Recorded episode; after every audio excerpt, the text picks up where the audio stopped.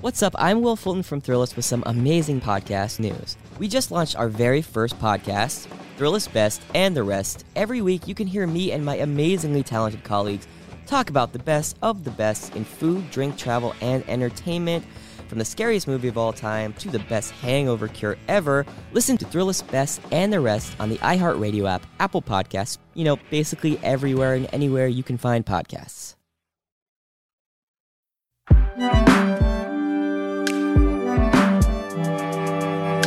Hi, Brian.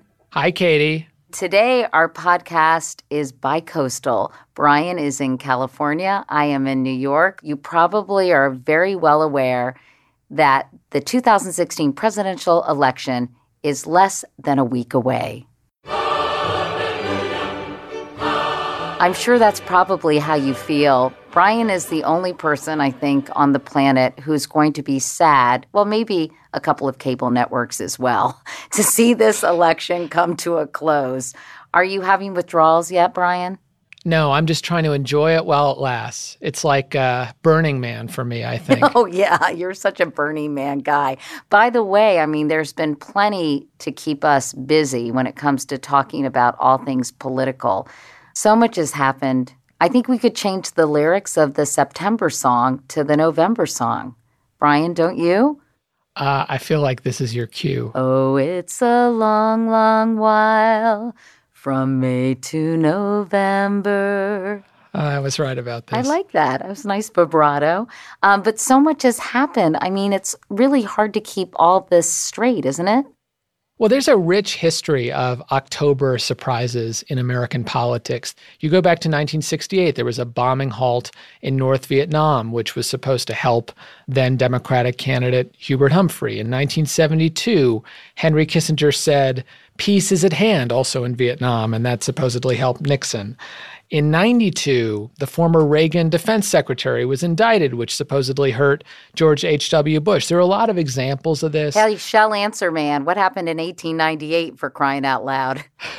well, it was a midterm election. Oh, sorry. sorry. of course it was. 1896. Scratch that. You want to talk about the McKinley race? No, thank but, you.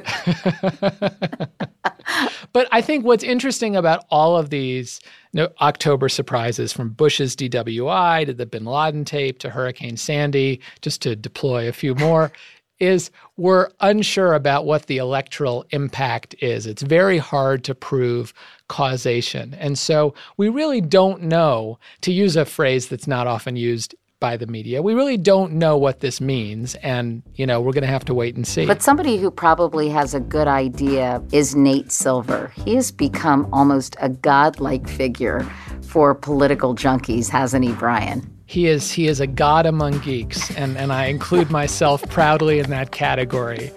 Uh, he's he's invented a whole new category, really, of journalism in which he uses analytics and statistical models to put polling into this big machine that he's created and hopefully push wisdom out that will give us a little bit of a better sense about where the race actually stands. And you are so excited that he's our guest on today's podcast, aren't you, Brian? I am all aflutter, even from 3,000 miles away. Hi, Nate Silver. Welcome. It is so great to have you. Cool. Thank you for having me, Katie. First, we have to start out with Comey Gate. Yeah. How big a bombshell or how big an impact do you think this is going to have on the election? So it's a little hard to tell, which is not a very satisfying answer. Um, we began to detect, and other people who average polls began to detect, some momentum back toward Trump about a week ago, a week and a half ago or so, um, where he had had a very, very bad string of events with three debates that he was judged to have lost. Um, the uh, the Access Hollywood tape, I'm never quite sure how to refer to, the P word tape, um, and then all these accusations from women that he had sexually assaulted them, and it was about as bad um, a three weeks as, as, a candidate can have. Um, I'm not saying any of it isn't his fault, right? But you know, sometimes when you go from a terrible news cycle to a better news cycle, you begin to rebound just because your own base begins to come home to you. So we began to see Trump's numbers begin to go up, not by leaps and bounds, but a little bit um, as he regained Republican votes. Um, and then you had Friday when you had this FBI news, another story. I'm not quite sure how to characterize it exactly, but Comey, we'll call it. Um, And we've seen some further tightening since then, although it's not clear whether that was already baked in or because of, of Comey. My impression is that um, Trump had gained one or two points on Clinton over the past two weeks and maybe gained another point or so um, over the weekend. And when you describe the tightening, Nate, just to be clear, are you talking about Hillary going down at all, or is it just Trump coming up with core Republican voters? Yeah, it's, it's the latter. We know Trump's coming up. How much of that is Republicans versus independents? Probably a mix of both. But she's in national polls, she has stayed at about 46%. Um, and Trump's gone from 38, 39, 40, now 41 or so. So he's regained some ground on Clinton. Um, but, you know, 41 or 42% is not enough to win. For that matter, 46% is not quite enough. So it's kind of like, you know, if she gets another point or two out of her base, gets up to 47 or 48, she gets to be in a pretty safe position. If she gets stuck, she's probably a favorite, but there'll be more suspense on election day. And if she declines, then things are really competitive. And there's, I guess, some speculation, isn't there, that that there may be something brewing at the FBI, some kind of investigation involving Donald Trump, and the Democrats would like nothing more than have that get leaked to say, well, wait a second, they may be looking at these emails on Anthony Weiner's device. That sounded dirty. I'm so sorry. But they're also looking at potential uh, bad behavior on the part of Donald Trump the Russian government and the hacking of emails, right? Well, Trump creates this problem. And by where- Thursday, we should know. I mean, incidentally, we should point out to the listeners that we're recording this on Monday. We're in the time machine. And when people hear this on Thursday, you know, we could have like three or four front page New York Times scandals between now and then. That's true. I mean, it had been this kind of oddly anticlimactic finish before the Comey thing struck. You know, the debates kind of ended early this year, and it's been a long campaign. So I think that's part of why people jumped on it. They kind of proclaimed it to be a huge game changer um, before people had seen any evidence for really what it was or how it would move the polls. Well, Um, how, how responsible do you think the media is for ginning this up? I know you tweeted, quote, the FBI story also broke at the exact time when the media was eager for a dramatic twist slash complication in the Clinton Coast narrative. I mean, so to give a counterexample, think about WikiLeaks, and that's never really broken through and been the main story, in part because that those um, were all coming out at the time that Trump was making a lot of news, and by the time that Trump quieted down, WikiLeaks was old news. So I do think the timing matters a lot. I know guess- Julian Assange was probably so pissed I know. off, Nate. and if he had released those in the primaries, where you'd have more um, intra-party warfare, then that might have been more devastating for Clinton. Um, but you know, I, I do have the sense that um, look, the media has incentives to to play up how competitive the race is. Trump had had a very difficult three weeks. They were working the refs a lot, and I, I do think that. Um, and by the way, it's also though that you had this very exciting, devastating, impactful bulletin, right? And then it didn't really live up to the billing, and so people are are hesitant to adjust for that sometimes. But it is interesting that Clinton decided, I'm not going to go after the media. I'm going to go after Comey himself. If it were a Republican, they would say, "Oh my God, you made guys made something out of nothing, and you got this headline wrong, and this and that." But Democrats don't attack the media in the way that Republicans often very effectively do to rile up their base. But Brian and Nate, I mean, don't you think it's so strange that there will not be any kind of resolution to this whole quote unquote crisis before the election? I mean, it's it's Yeah. what there there are hundreds of thousands of emails or thousands anyway. I guess six hundred fifty thousand in all, but a lot of those are Anthony Weiner's emails, right, Brian? So, what kind of impact? I'm I'm interested from you, Brian and Nate. Does this kind of dark cloud have hanging over Hillary Clinton's head, or are people going to dismiss it and say it's a much ado about nothing? Well, we'll see. I mean, there's been some reporting that the FBI would try to make some characterization, like, oh, there's something new here, or there's not, right? What's too late for that, though? Maybe Thursday or Friday they can. If they say that Monday morning or Tuesday morning, right, while people are are voting, how's that affect things potentially? And by the way, um, you know, a lot of people in the country have voted. About a quarter of the vote, roughly, is in in swing states with early voting. There are states like Nevada uh, where substantial numbers, maybe more than half the vote, will be done before election day, and so you know the election's already underway now. I, I've heard that that is good news for Hillary Clinton in terms of the way early voting is shaping up in states like Florida. What are you sort of postulating from those early voting returns? So it's a little tricky because Democrats usually put a bigger emphasis on early voting. But the two states where her numbers look good are North Carolina and Nevada. Um, North Carolina registration is by party ID and in Nevada for that matter. Um, and so you see not necessarily the African American turnout that Obama had, but you see big support from highly educated white people, which in North Carolina you actually have quite a few of in the Research Triangle and Charlotte and whatnot. And they're turning out, um, we presume, for Clinton in big numbers. Um, and Nevada is a case where it's a low turnout state. If you have a ground game, the other candidate does not, then that's a big advantage. When we should say Republicans have a history of showing up in much larger numbers on election day and making up deficits uh, with early voting. So it's not clear yet that there isn't going to be a huge Trump turnout on November 8th. Right. Um, but it, it does mean that if you hear about a low turnout, you usually think, oh, Democrats want a higher turnout, right? It could be that if you have a lower turnout in some states on November 8th, then you know that Democrats have already banked a lot of votes, therefore they're a higher proportion of the vote. And so, you know, which candidate wants to hear reports of higher turnout's a little bit unclear this time around. Can I ask a stupid question? When it comes to early voting, they don't get counted until after election day, do they? So, what many states do is they'll report statistics by party ID. So, we know, for example, that um, something like 40,000 more Democrats and Republicans have voted as of Sunday in Clark County, Nevada. That number might be wrong, but somewhere Yeah. in that ballpark, right? Um, By the way, people in Nevada get very pissed when you call it Nevada. Well, he Nevada. said, well, well, Nate I've said gone and Nevada at first, and then I was like, "You go, Nate," and because Missouri Donald, and Missouri, but Donald Trump says Nevada. uh, but so the only possible thing I could teach you today that you don't already know, but half my family's from there and they hate Nevada. I don't know why. Let's call the whole thing off, Brian. You know what I found you out the other day say is that Nevada, and I say Nevada. the word for a person from Utah is a Utahn, not a Utahin. Oh, I didn't know either. People get But upset they, if bo- you- they both sound strange. They- a Utah? A Utahn, Oh, so two syllables. See, I learned something today from Nate. Did you know that? I really Brian? got us off on I did not. I got us off on a hell of a tangent though. Let's talk about undecided voters because Brian and I talk about this and we're like, who the hell is undecided at this point in this crazy election?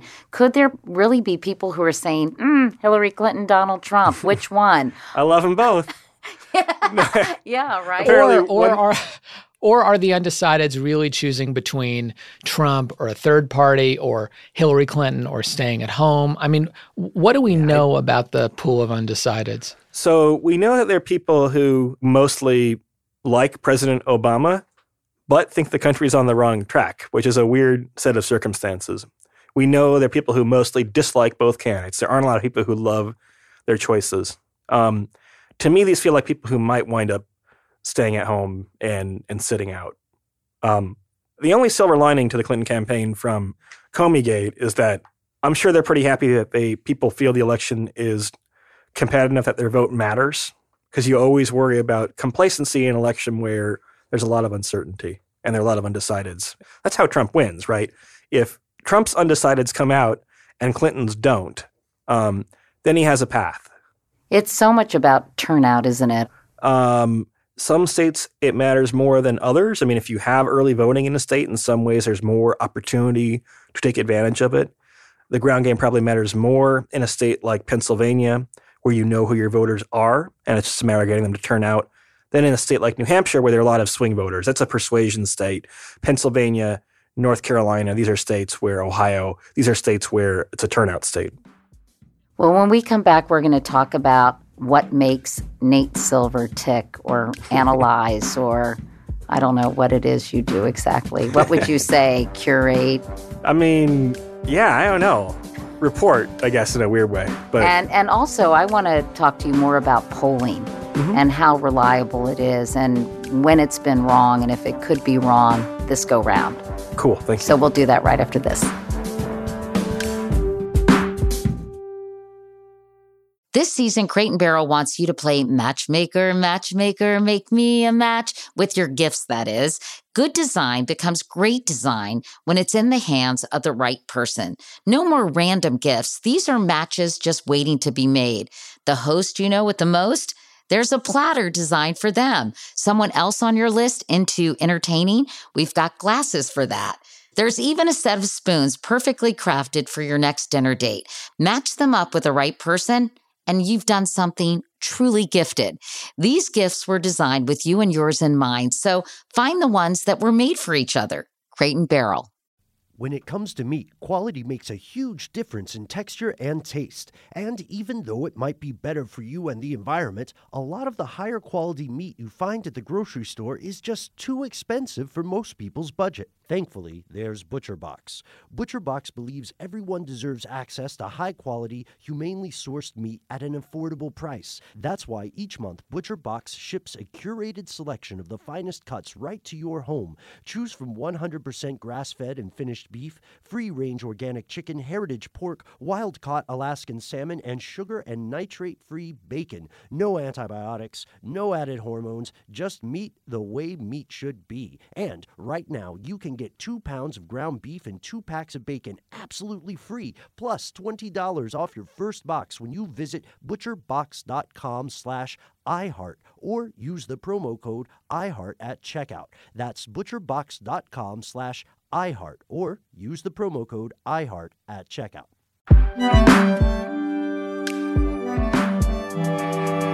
So we asked, and you all very nicely answered. We asked how you're coping in these final days of this insane election cycle. Hi, Katie. This is Shelly Davies. How I've been managing to cope through this election season is to use them as teachable moments for my 13 year old and my 10 year old. There's plenty of good examples and bad examples to choose from. And with my 13 year old in particular, we now have a new statement. If behavior is going badly, we say, don't be a Donald Trump. And it usually stops him in his tracks. Thanks for your show. Bye. Wow. oh, gosh. That's a sad commentary, isn't it, Brian? It is. It is. And we, we hope that some uh, Trump supporters will call in and, and let us know how they're teaching their children as well. Meanwhile, we have another caller.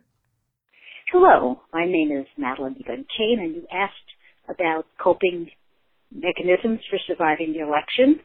What I do is write political limericks. Uh, here's a sample. It's called Going to Town About the Election. This election is nearing its end. None too soon. I've gone plumb round the bend. I can't handle more jive. My mind's taken a dive. It needs Hillary's village to mend. Thanks very much. I've been enjoying your podcast. Take care. Bye bye.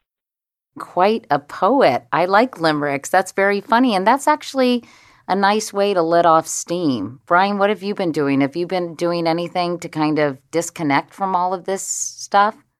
Uh, I listen to podcasts about the election to disconnect from the election generally. Nate Silver, it's always great to talk to you. Do you feel like a rock star? Because all my friends say, Nate Silver says, Well, I read Nate Silver. I mean, they drop your name like it's going out of style. Is that funny to, to, you? It's weird. I mean, it, we're, you know, it happens once every four years, then a very small spike around the midterm. Before we talk more about this cr- crazy campaign, by the way, do you feel like that's all you can talk about? And do you wonder what you're going to start talking about on November 9th? I mean, I found some frequent flyer award tickets to Italy and Are you going to go away? Yeah. yeah. Well, I mean, not right away because there's a lot of risk of there being aftermath. I mean, just think of all the scenarios between recounts. And by the way, the Senate's really close now, too. And so you could have a recount in a Senate race that matters between, I hope not, but civil unrest, between an electoral college popular vote split, which is a likelier outcome than people might think. Um, so, you know, and just if Trump loses, does he concede? If Trump wins, how's the country react? I mean, yeah, but no, I mean, it I makes out, me exhausted just thinking about it. Nate. I went out to dinner, and the other table near me was talking about how Maine and Nebraska, they're not my friends, right? Split their votes by congressional district, and so people are. It's very hard to get away from the election. Um, let's talk. Let's talk about you, Nate. Shall we? You grew up in Michigan. Mm-hmm. What's a nice boy like you doing in a crazy business like this, Nate? So was kind of unintentional. You know, I covered. Um, so I went to college, got a degree in economics from um, the University of Chicago. University of Chicago. Got a consulting Go Cubs. job. Go Cubs! I was uh, got a consulting job, got bored, started working on the side to develop a model to forecast how baseball players would do, and wrote about baseball for several years. Um, and then figured if people are spending all this time doing analytics on baseball, this was the time when shortly after Moneyball came out, why not take the same approach toward politics? And this was in early or late 2007. Um, so you had a spectacular Democratic primary, a very interesting for that matter Republican primary, and then a historic general election. Um, so it was kind of being in the right place at the right time. It's so interesting to me because you grew up with your two passions, math and sports, right? Yeah, yeah. So so how did that morph into politics? I mean, just because my frustration, because you'd seen progress in the way sports was covered, became more analytical, a little smarter. Um, and, you know, um, I'm not sure that's true of political coverage. I mean, I very much value good reporting, but um, but the average pundit is not particularly data driven, doesn't know that much about polling, makes a lot of assertions without evidence. Um, in 2008, for example, people were like, well, Hillary is going to win for sure, and Obama, you know, too far behind. Of course, that was before Iowa, and Iowa um, is often more predictive of the results than than national polls early in a primary race. So it was more out of frustration where it's like I have to build this myself, I guess. Nate, where do you go from here? Are you going to continue to be with 538? I know you're working with ESPN and ABC now. Uh, you deep, you kind of threw the New York Times over. The you, you dumped the New York Times, which is Well- who does that, Nate? We're only we're only two blocks in a building. They might be listening in on this, but um, no. Look, 530 is a whole wonderful, unbiased website. And we have 30 or 35 journalists working for us, and we cover economics, sports, politics that aren't just elections. And so we have a robust site. I know people love our election coverage, um, but we are looking forward to getting a little bit of rest um, to letting our non-politics coverage shine. But also, there are going to be consequences to this election, win or lose. They're going to persist for for many years. If you cover politics for a living, it's good in that sense that you're not going to be bored anytime soon. Um, but it's going to take a lot of time, again, regardless of who wins, to to unwrap everything that's that's happened. You wrote a piece actually about why you got Trump so wrong. Yeah, till November or December, till about a year ago, um, we were quite skeptical. And why was that? I mean, w- did you just not see it coming or Well, you know, there aren't a lot of historical examples of primaries or 17 way primaries, but look, Trump did violate um, a lot of history where there's never been anything remotely like this, at least in my lifetime. I'm 38. And if you're making forecasts, you're kind of trying to make extrapolations from history. So when something unusual happens, um, you're liable to get that wrong.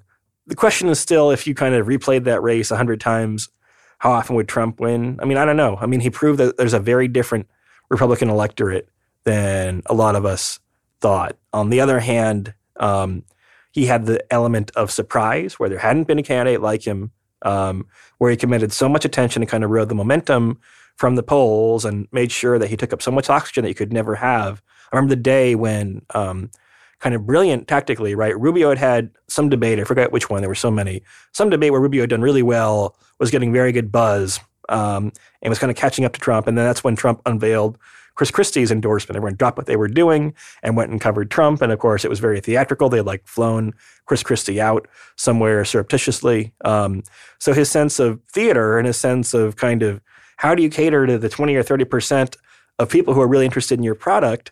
I mean, that was a very turned out to be very helpful instinct for him. But it, you know, it does go against a lot of history. I guess what I'm saying is that at some point, um, the polls override the history. At some point, when you get into November or December, and Trump has a big lead nationally and a lead in most swing states, um, or most early primary states, I should say, then I think we were a little slow on the draw there, certainly. Well, and it's interesting. You you assign very specific odds or percentages to Trump's chances. You put his chances at two percent in August, seven percent in December uh, of 2015. I, I think people would be really interested in kind of peeling back the curtain and, and learning a little bit more about how the 538 machine works and, and why the process for assigning odds to Trump was so different from what you're doing right now. Well, I, I think people lose the context. And, you know, I kind of think in percentages, right? You know, kind of if someone's like, what's the chance you want to get Italian food tonight or whatever, right? I'd say 100%. But when people put number, often, probably, I, maybe, I don't know. um, when, um, when we put numbers on things, people assume that means it's a model, and usually it is, right? When we say that Clinton has a 74% chance of winning, That comes from an algorithm, a program where you just kind of feed data in. Obviously, there's a lot of thought in how the program's put together. It's not like it has a mind of its own. Um, but you know that is the output from a computer program. The Trump forecasts were were not, and I think in the future, to be honest, we're going to avoid putting numbers on things unless it actually is the output of a model or a forecast. And when you talk about feeding in the data, you're talking about aggregating a whole bunch of polls? Mm-hmm. Basically, every poll is incorporated in the model in in some way, right? Um, and it's all automated. I mean, someone has to manually enter in the polls, but whenever a poll is entered into our database, it triggers a run of the forecast that occurs on a server, and so we're not intervening in the program once it's built. Um, there can be bugs, then we fix the bugs, to be honest. But, um, but that's why I like, oh, they say, oh, Nate's giving Clinton a 80% chance now in Pennsylvania. It's like, not really. I mean, it's like a computer program that my colleagues and I designed has given her that chance based on on polls that are kind of automatically fit into the model. And then I guess that's a perfect segue though, Brian, to the question about how how accurate are these polls? You know, there's been so much speculation about polling today and about are they really uh, legitimate reflections of the electorate? Uh, you know, I know the response rate for pollsters has gone down. Now there's online polling, there's telephone polling. Um, there, there's a lot of talk about a secret Trump vote that's not being reflected honestly in the polls because people are embarrassed to say they're supporting Donald Trump. So, where do you stand on all of this? And does it worry you that the data you're using to come up with these percentages just isn't right? So, the percentages account for the possibility the polls could be systematically wrong. So, again, we're recording this on on Monday. As of Monday, Clinton is ahead in the polls in more than enough states, right? She's ahead in the polls in Pennsylvania and North Carolina, Nevada, New Hampshire, more than enough states, right? However, um, there's a chance the polls could be wrong. And we say there's a 25% chance that Trump could win. Some of that is the possibility of another October surprise or November surprise, it would be at this point. Um, but it's also that the polls could turn out to be relatively far off. I mean, to have a four or five point polling miss is on the high side, but not unheard of. In the Brexit vote, you had about a four point miss. In 2000, people forget this one. Bush was favored by three or four points in the popular vote and lost the popular vote. But, you know, we actually have the model that gives the best chance to Trump. There are other people who have models that process the data in a different way that literally give him a 1% chance when we say it's a 25% chance. And we think those models do not account sufficiently for the possibility of a, of a systematic error in the polling. And just to break this down a little bit further, when you build your model, do you assign greater weight or influence to certain polls that you think are better than others? Because I know a lot of campaign professionals look at some public polls and say, you know, those are well done, and others that they think are just crap. Yeah, Brian. so um, you know, we do weight polls based on a formula that looks at how accurate they've been historically, plus um, a couple of methodological benchmark. So one is are you a live caller poll that calls cell phones as well as landlines? It's still kind of the gold industry standard practice. Um, and number two is are you part of um, disclosure and transparency initiatives where the pollster is revealing substantial amounts of information about how the poll was conducted, who was called, everything else, right? On the other hand, you know, we want to try and use all the data that we can. Um, as response rates to telephone polls decrease, online polls people actually respond to more. Um, the problem is that it's hard to get a random sample online. So, frankly, we're happy, I think, that we have the mix we have right now of telephone polls and online polls. They don't always tell the same story. The online polls have the race a little closer. Um, they also show a steadier race, though. They tend not to show the swings that telephone polls do. And, and why is that? And why is it harder to get a random sampling online? I don't understand that. Because I can call you. So it used to be, probably not anymore, right? Um, but it used to be I could call you or your family by randomly dialing a number on the phone, right? And I know that let's say 772 436 and then dial the last four, we know that those prefixes or suffixes work, right? Right. That's how I used to make crank calls in junior high. Yeah, right? Yeah. It's the same principle. yeah. Um, but now um, that's become much harder. People, number one, don't answer their phone. Number two, people don't necessarily have landlines to begin with. If they have cell phones, the phone number, you know, I still have a, a Chicago area cell phone number. I've lived in New York for for seven years right. now. Right. Oh, that's interesting. And yeah. pollsters find ways around that, but you know, but so it's becoming hard to get It's an someone randomly.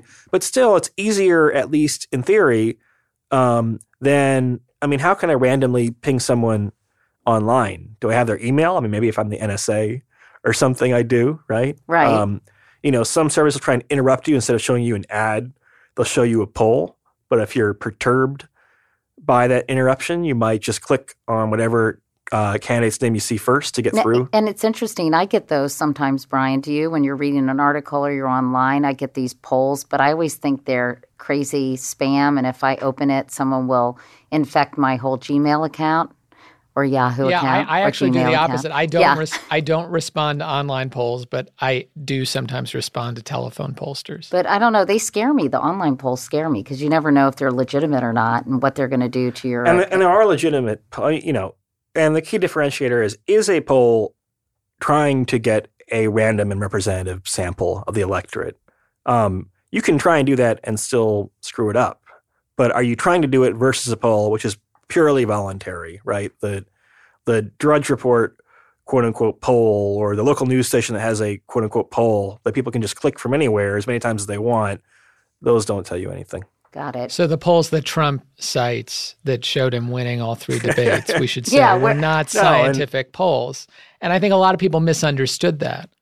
Well, I think he's deliberately obscuring the boundary. Now that the race is tightened a little bit, all of a sudden he cites these polls that he likes, right? He's very opportunistic. Although, to be honest, lots of people are opportunistic about, oh, all of a sudden, you know, um, I mean, I work partly with ABC News. I'm a little biased here, but the ABC News Washington Post poll is a very good poll, um, good track record. When it went from showing a 12 point lead for Clinton to a one point lead, um, Democrats all of a sudden found a lot of methodological flaws they hadn't thought about before. With But that poll. does seem kind of like a huge, huge uh, drop in her support. Um, Well, that's were why you, you- surprised by that? That's why you take an average, right? I mean, the key is you never take any one poll to be the gospel truth, right? You treat every individual polling result skeptically. And yet, lo and behold, if you're able to aggregate um, several dozen polls together, you can get a pretty accurate reading usually on the race. And what about, as Katie mentioned, this theory that has a lot of sway among Trump supporters that there are missing millions of white voters whom Trump is going to energize and bring out to the polls? I mean, look, on the one hand, we say there is a possibility of a, an error in either direction. Um, it could also be that um, polls are undersampling Latino voters, for example, especially those that don't speak English. But I would say a couple of things about Trump supporters. Number one, um, you didn't see this happen in the primaries where Trump was underestimated by people like me, but not based on the polls. The polls actually did a very good job of pegging Trump's vote. In fact, there were some states like Iowa where he was overestimated by the polls. Um, and number two, you know, the notion of a shy Trump voter. I'm not sure how many Trump voters you've met, but shy is not the first word that would come to mind. Um, Not so much shy, but I think there are there there at least people that I have met who I think are not outwardly supporting him, but would tell you privately or tell some people privately that they were supporting him. I don't know any of these secret Trump supporters. the Trump supporters I know are pretty loud and proud about it. But I keep hearing these stories that, you know, there are Trump supporters who don't want to tell their liberal friends at dinner parties and don't want to incite a big argument, and so they don't mention it. But uh, we'll see on election day. And you know, uh, it, why is Donald Trump doing so well among non-college educated white voters? Is there anything in your sort of data other than the fact that his message is resonating and that there are a lot of people in this country who feel marginalized and disenfranchised? I mean, so to put a little perspective on this, you know, Trump isn't doing that well, except relatively speaking, right? He only has, even with his surge lately, only has about 41, 42% of the vote. That's pretty low. Mitt Romney got 47%. Um, but, you know, a bad number for Mitt a bad Romney. number for Mitt Romney. um, to be perfectly honest, I think the data suggests that um, racial anxiety is strongly correlated with some types of Trump supporters. That's part of it. Um, part of it also is that um, that he gets a lot of loyal Republicans, not all of them, but some of them, to turn out for him. Um, I think part of it is that there's a certain anti elitism, and Trump has become a champion kind of culturally of the working class. But I think it has more to do with culture than economics per se. And this is a big debate in the literature. Um, and culture and race and economics and education, these are all blurry boundaries between those categories. Um, but certainly in the primaries, the states where Trump did well are places where you historically had higher rates of anti black racism.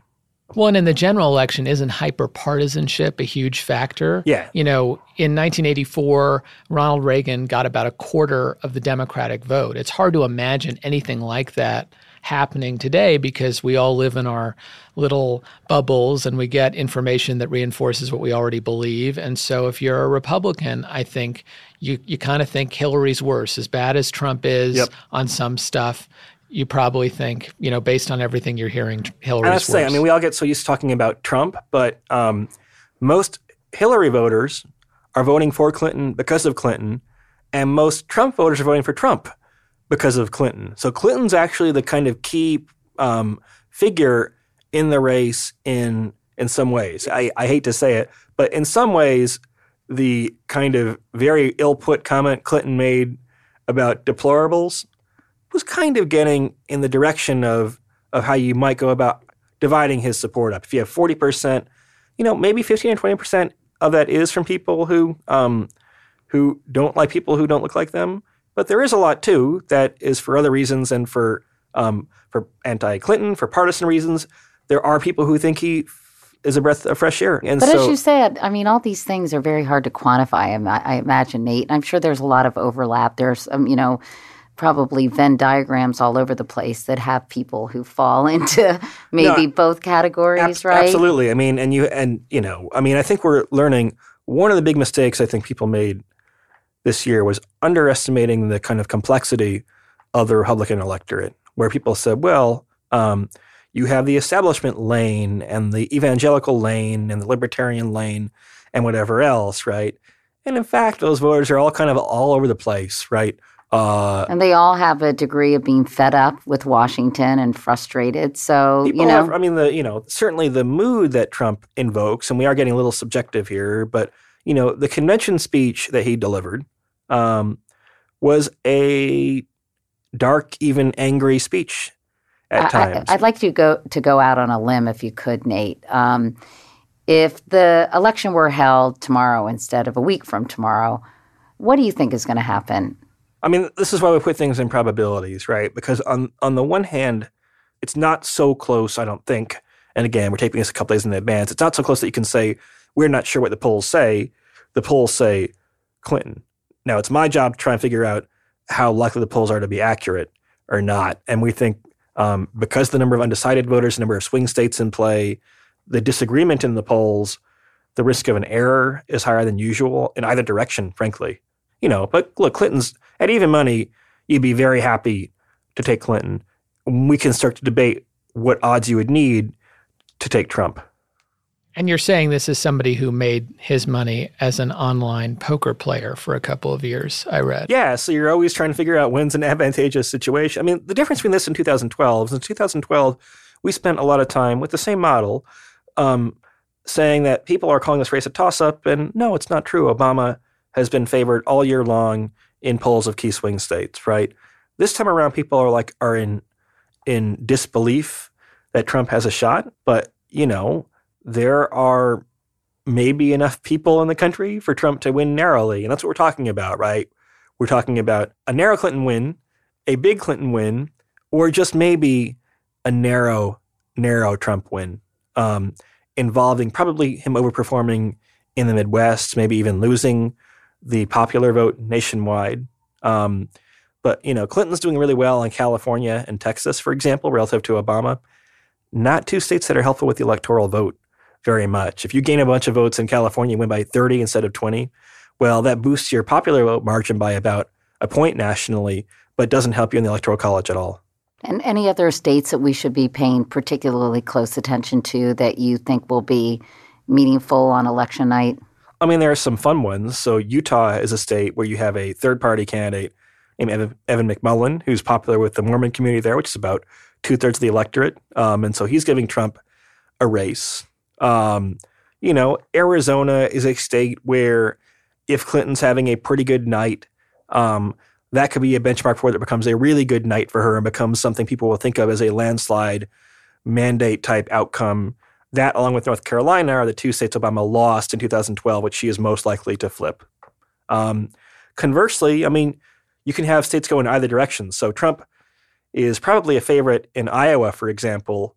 Um, and so you could have Iowa go red, Arizona go blue, Texas not go blue, but become closer, right? And Utah probably not go blue, but maybe go Purple. whatever color Evan McMullin is, purple on our chart. Um, and so that would be an indication of of how the electorate has begun to change. We had a very similar map 2000, 2004, 8, 12. Um, this year, you begin to see some new threads come into play. It won't all resolve itself this year, um, but maybe we are talking about the the four corner states in the future where Arizona and Utah are more competitive. Um, and maybe we're talking about how Iowa is like Missouri, a formerly swing state that's now a red state, for example. And aren't we really talking about the decline of Democratic support among the white working class? It already happened in West Virginia. It's happening now in Iowa and Ohio. But the rise of Democratic support among the professional, college educated class in places like Arizona and North Carolina. Yeah, and you see migration patterns. I mean, I think Clinton's not going to get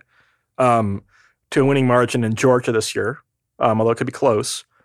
Um, but with four more years of tech sector growth in the Atlanta area and growth of the African American population there and college students, then Georgia could go the way of of North Carolina, for example. And the immigration to cities, right? and the by immigration young to people. cities. Um, but again, this doesn't play purely into Democrats' hands. That it does tend to even out, and yeah, you're going to see um, maybe the axis of competition shift from the Midwest, where the Midwest will go increasingly red, um, to the South, both the Southwest and the Southeast.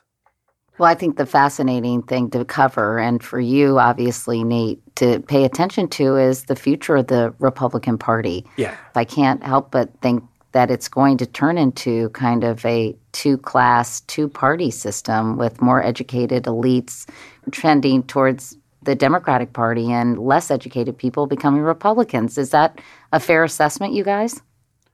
I mean, clearly these things have the opportunity to be self reinforcing. Um, where the people who were fed up with the Republican Party this year might not come back anytime soon, especially if it seems like more of a Trumpian party. And if there's a Trumpian plurality or majority, then even without Trump, then it can still control many candidates' destiny. I mean, one thing we definitely learned is that there isn't that much of a market for Marco Rubio type of conservatism, where it's kind of um, well presented, but ultimately pretty conservative and kind of Reagan, like Reagan reinvented, right? Because the market for that used to be among voters in the suburbs, upper middle class usually, and that group has gone more and more Democratic. So that's been draining away the potential number of votes that Republicans might might win. So, Um, what brand of Republicanism works? Well, we don't know. I mean, Trump, who I think wasn't really a Republican, but kind of reinvented the party in his image, beat out 16 other versions of Republicanism. The one complicating thing, um, so we don't, don't get too fixated on this neat narrative about Trump hijacking the party, is that you did have um, very, very few upsets in Republican Senate and gubernatorial primaries. The establishment won plenty of those, and the GOP has a fairly strong set of candidates, which may mitigate their losses um, in the Senate, for example. Um, so maybe there's some hope that Trump was truly one of a kind and that he'll go away quietly. Because in some ways, it's if, in some ways, if Trump wins, um, unless he has a great first term, in some ways, if Trump wins, it's more problematic for the GOP. And I know we have to go soon, Nate, but but briefly before we do, uh, what's your assessment on House and Senate control at this point? So the Senate is incredible in that we have um, six races that are really as close to toss ups as you can get. Um, it looks like Democrats might have a slight edge in Pennsylvania, but New Hampshire, Nevada, Missouri, Indiana, North Carolina um, are very close. And we don't say things are too close to call just to stay out of trouble. I mean, you know, you can really find lots of polls lining up on either side of those races. But the history of this is that the key Senate races tend to break one way or the other depending on the presidential outcome. Well, and it looked like they were breaking toward Democrats. And now, one week later, I mean, we have Democrats as of Monday as about a 65% chance to take the Senate, but that was declining a little bit um, as we began to see some Republicans come home, I think. And finally, what about Gary Johnson and Jill Stein? Are they just non factors? I mean, they do, even though their percentages have declined, Gary Johnson's in particular, since uh, the all time high at one point. Um, that's still, I mean, do you think it's siphoning votes away from Hillary Clinton or from Donald Trump? And is it enough to make a difference in the outcome?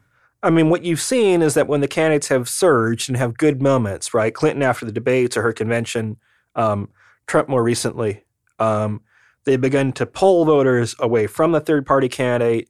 And once those voters go to a major party candidate, they don't go back because they don't want to wind up wasting their vote. Um, and so that vote for Johnson's declined from about 10% to 5%, Stein from about 4% to 1 or 2%. Um, there's not much that much lower they would go, but but sure, I mean, if you have Johnson with 5% of the vote um, and the margin in Pennsylvania is five points, then those are voters who potentially could make a difference at the end.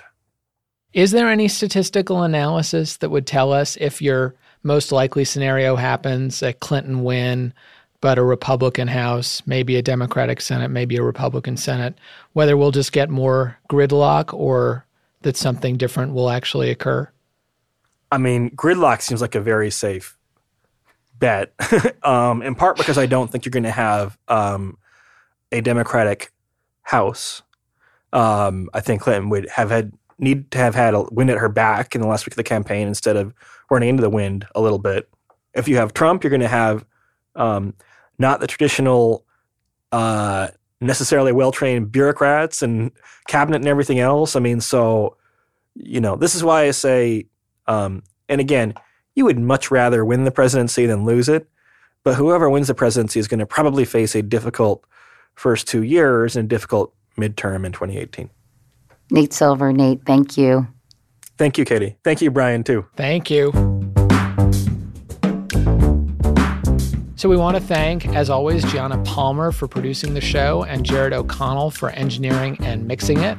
Thanks to Mark Phillips for our fantastic theme music. We'll be back next week with a very special election episode, really a post election episode. And we want to hear from you once it's over. What will you be doing to fill up all the time you've spent obsessively following this election?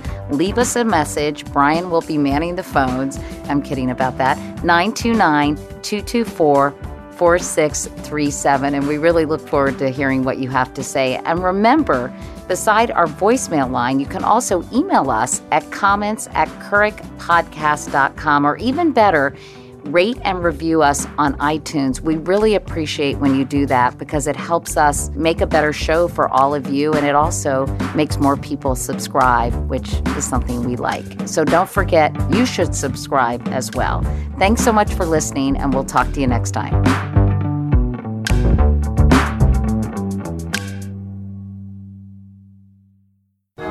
There is a creature that stalks your inbox while you sleep. The ear wolf.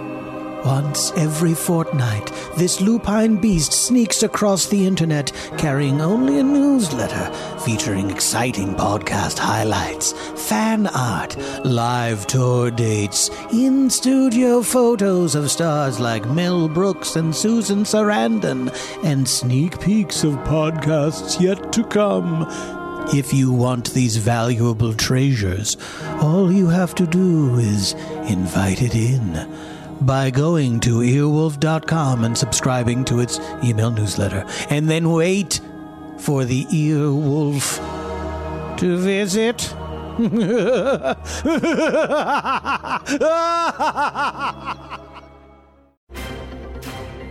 so, impeachment.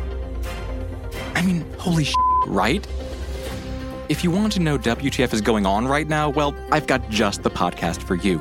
I'm Hayes Brown, a reporter and editor at BuzzFeed News, and the host of Impeachment Today, a daily podcast produced in partnership with iHeartRadio. In just 10 to 15 minutes every weekday morning, I'll catch you up on what just happened with the help of other BuzzFeed News reporters to figure out what it all means and give you the context you need to understand WTF is really going on right now.